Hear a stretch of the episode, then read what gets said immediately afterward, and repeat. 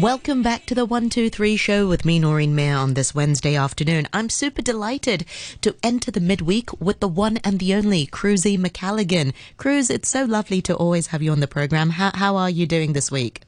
I'm great. How are you doing this week? I'm doing all right. Um, I think the weather sort of being sunny helps a lot, and you know, if if I'm feeling down or if I'm feeling tired, then you know, a quick stroll down the road um, with the vitamin D sort of picks you up a little bit. Definitely, definitely. And I think it's the Diwali festival this week, isn't it? If not today. Yes, so, it is.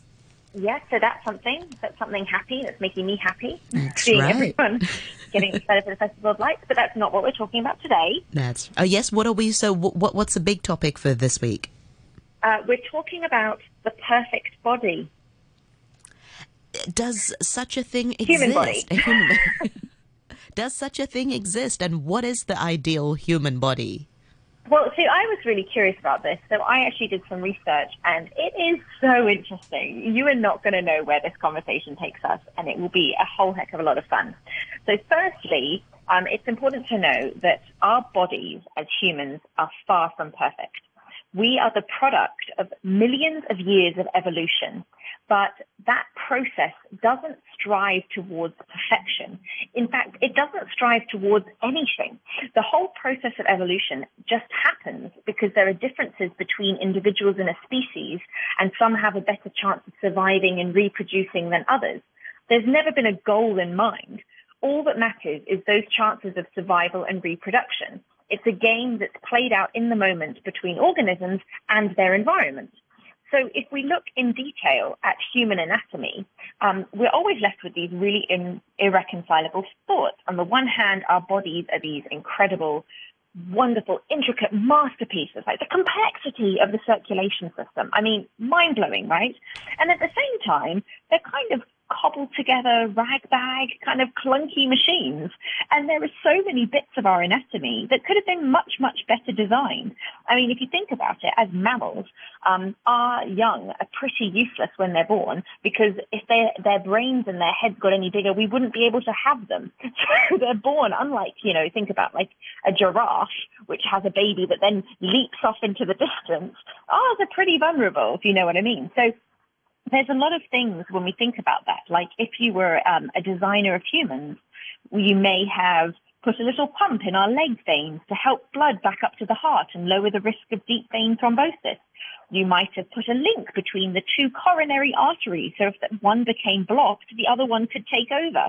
Um, and you could have done some things with the spine to sort out the chances of back problems.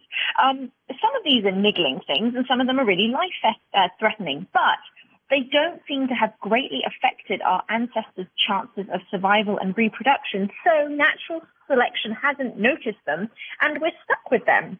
So this is a really interesting thing when we think about a body. And so this is what I want to kind of chat about today. We're not talking about like what's the most beautiful body because there is so much variation. Did you know, Noreen, I looked into this the other day. Do you know how many human beings have existed? No, I wouldn't even know. I, couldn't even give you a figure. Right. So, like, you think about it, you're like, hey, right now on the Earth, we have what between seven and eight billion people. Yeah. Right. And that's every single person is about entirely. Seven, yeah, about seven point seven billion. Yeah. Yeah. eight yeah. billion. That's like you know completely unique, but that's only at this exact snapshot in time. What about all the people who've died, all the people of the past? So I looked, um, I looked into it, and there is a figure. There is a figure for how many really? people, human beings, there've been. They think estimate. Do you want to? Do you want to think of a? Do you want to guess? Um, um, uh, um, th- th- three hundred billion. Okay, that's a little bit higher. Yeah, it's sorry. 105 billion. Oh, that's still a 105 lot. billion people. Oh wow! I, I- 105 billion people. That is, it's actually, I think we forget, billion is a lot. 105 billion people. That's a huge number of individual human beings. that's almost too many people. Sorry. um, and and so it's kind of interesting. So when we think about like the perfect body, and we think about what's what works and what doesn't work, um, we can look at, for example, the human spine. So if we look at the human spine, it looks like this consummate piece of engineering genius, right? But it almost seems designed to fail. Um, it, it, it seems designed to fail with age and it comes with kind of built-in obsolescence. So, right, like our verta, a, vert, a vertebral column is made up of 33 vertebrae. The lower ones are fused, five to form the sacrum, and the last four as our coccyx or our tailbone.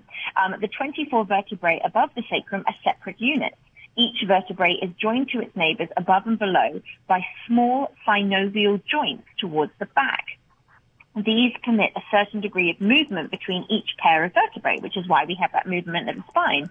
But the main weight-bearing joints of the spine are the pillows of cartilage, the invertebral discs between the body of the bodies of the vertebrae. So just bear with me a bit. I know I'm getting a bit technical, but like these no, discs, I love um, it. They they have a fibrous outer ring, which itself consists of different layers, kind of like an onion, and the center of the disc is different. It's gel-like. It has the consistency of something like toothpaste, and it's held in place by that fibrous outer ring. And this gel helps spread the load across the surfaces of the opposing vertebrae, you know, which is how a young, you know, if you're a young person, that's how it should really work in your spine. I mean, mind-blowing engineering, mind-blowing that you've got that, that distribution of pressure and weight and everything else. As you get older, your discs get older and they start to degenerate. The nucleus dries out and instead of spreading the load evenly, it allows peaks of pressure to form and little fractures form and all of these things happen. And that's when people have, you know, this gets worse and worse. So people have a slip disc, which is quite a common problem to hear about somebody who's had a slip disc. So And if you look at archaeological human remains, you can see this degenerative disease. You can see that this is something that people have had for generations upon generations upon generations. Um, so it, it's kind of interesting in that way that we think, you know, this our bodies, like evolution, hasn't necessarily solved any problems. Um, and if we look into ourselves, if all of us um, were to have an MRI, for example, you'd probably be quite amazed by the things you find. Not to be quite a depressing person, um, but there was recently a study of 666 apparently healthy people um, who went and had an MRI, and 659 of them had some kind of incidental finding. Some very, some were very minor, and others were very serious. Like Oh. our bodies are just I remember um, watching a medical documentary once where a young doctor said anatomy is subject to variation, and that always stuck with me. Um, you know that it, even though we have this model of what a human being body should look like, even in a like science classroom with all the organs where they should be, there's actually a lot of variation once you get inside it, and um, and that's on like you know on that kind of a level. So it's kind of interesting in that way that we haven't been um, much, uh, haven't really gotten much better. Now, um, of course, when you think about like what would make the perfect body, um, what do you think of? The perfect human body. I think about a healthy body that you know has no pain. Um, Yes, pain-free, that's Yeah, pain free. That that's that's kind of important because I've been experiencing some um, pelvic uh, pain recently. My my my bottom hurts. It sounds a bit weird to to admit on air, um, but it hurts when I walk um, sometimes, and I've got shooting pains down my leg. So I, I know it sounds a bit like a broken body, to be honest. Um, so yeah, pain free body is is what's beautiful, um, and an, an, a non fatigued body. You know, just mm. I, I think a, a healthy mind. Yes, that's that's an important body f- for me. Yeah. What, what about for you, Yeah. Cruzy? Yeah, see, I, I think it's that. I think it's like you said. I think it's that idea of, of not having pain. I think it's the idea of having energy, and maybe I think it's like both of us being kind of disability advocates. You realise how much um, sometimes our ableism can feed into what we think about as being a perfect body, because somebody may have limited mobility. Yes. They may not, um, you know, they may have lots of energy, and they may have a, they may have no pain, but they may not have movement. Um, and so it's like it's interesting to think about what we covet as being the perfect body. I think sometimes when we look at the Olympics, I always think, okay, this is the ultimate in the human body experience, right? The Olympics. These are like the ultimate human bodies, and they're pretty amazing in terms of their performance. And then you watch the Paralympics, and you think, wow, these are pretty amazing in terms of their performance. Absolutely. You know, so I think there's a very, uh, it's, it's, I think as a, as a species, we're constantly trying to pull ourselves towards that median, that middle. What is that average? And it's just having had 105 billion human beings on the planet. I don't know if it's possible. Cruz, it's because we're both that. quite mature mums, and you know, if we were to ask, I don't know, guys, what the perfect body is, they might say something very different. Yeah, sure.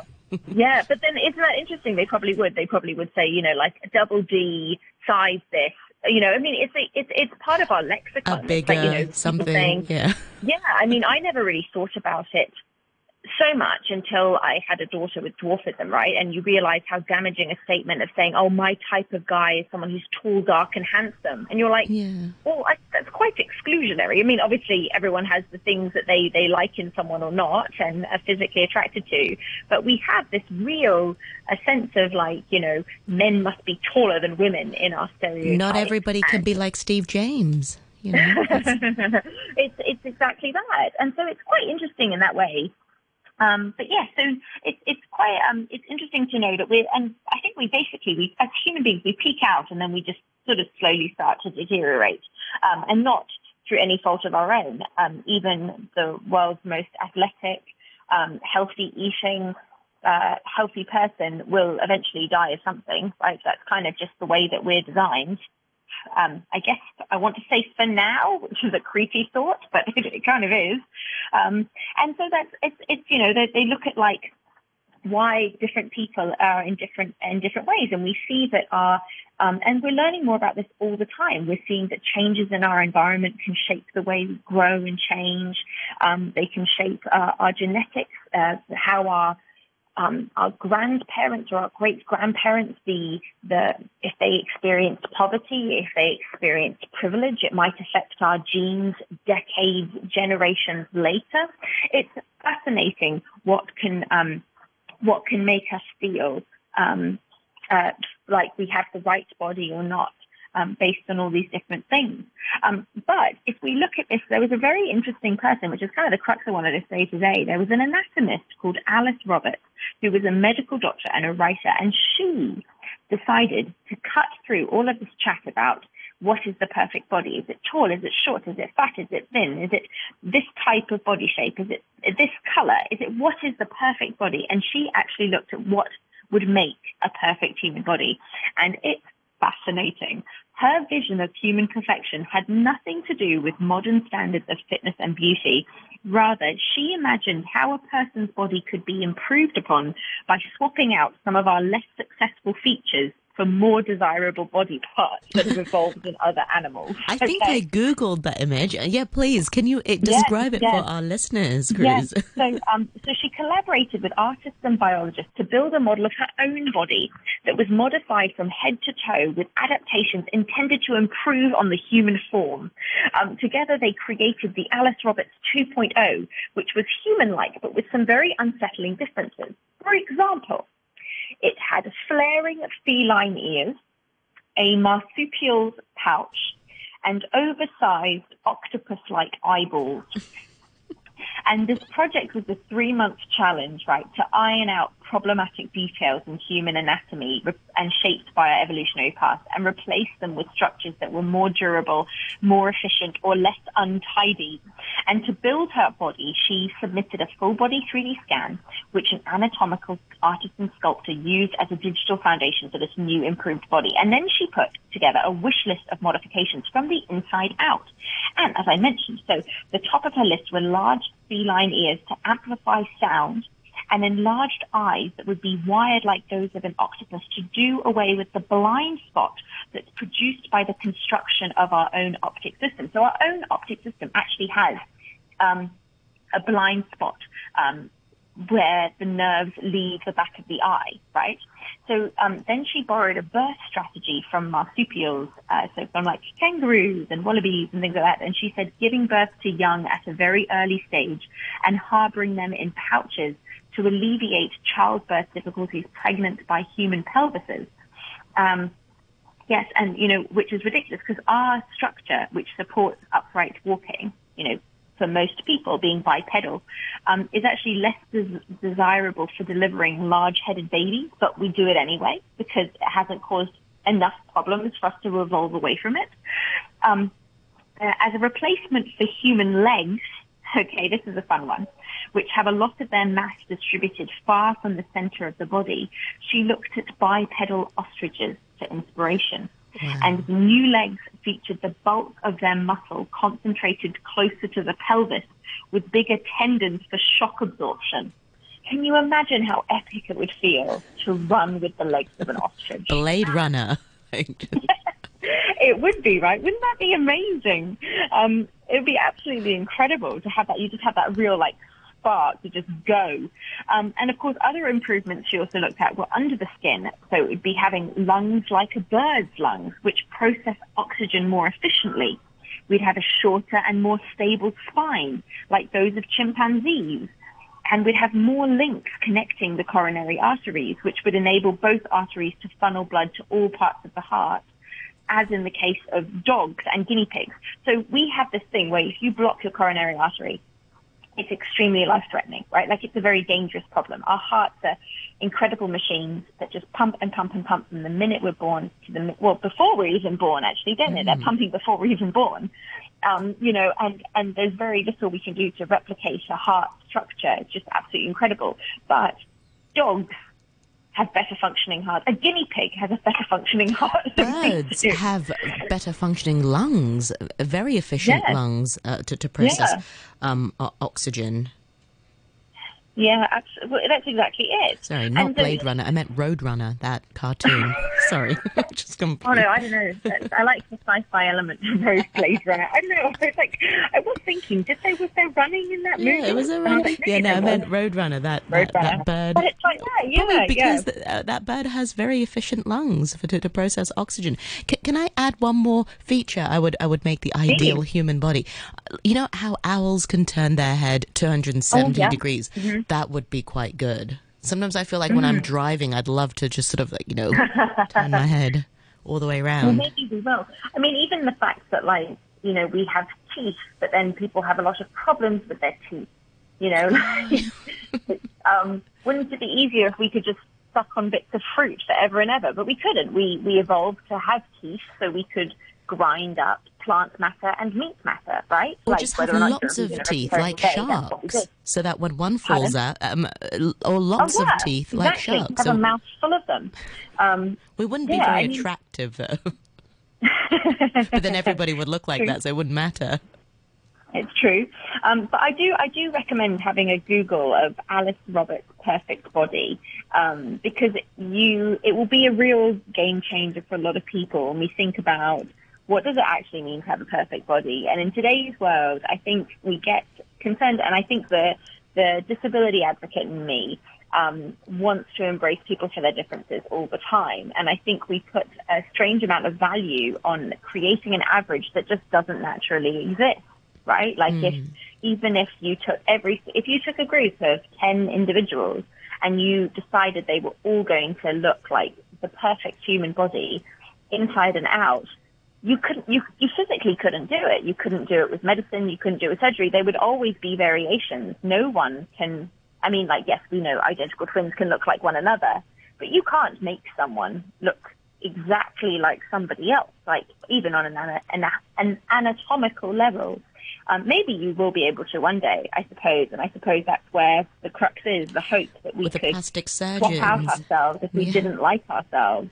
Um, but I think it's funny that once um, once you start um, thinking about what really matters in, in your body, and you think about, and I think having children has made this for me as well. I have two children look very different to me, um, and they always will. Um, but I think um, I think that's a really interesting thing to think about. Is you realise, like, gosh, you know, I, I would definitely love some ostrich legs, but otherwise, I think we're all just designed to be our own people. To be honest. Absolutely. Cruz, well said. Thank you so much for your sharing. And like uh, Cruz Z said, uh, if you get an opportunity to uh, then Google uh, Perfect Body and uh, Alice Roberts, uh, very interesting uh, image, almost avatar like, you know, the movie. Yeah, I'd, I'd, try it for a day, wouldn't you? Yeah. I would try it for a day. Absolutely. Cruz, thank you so much for your time today. And I look forward to catching up with you next time. Thank you so much. Bye-bye. Bye.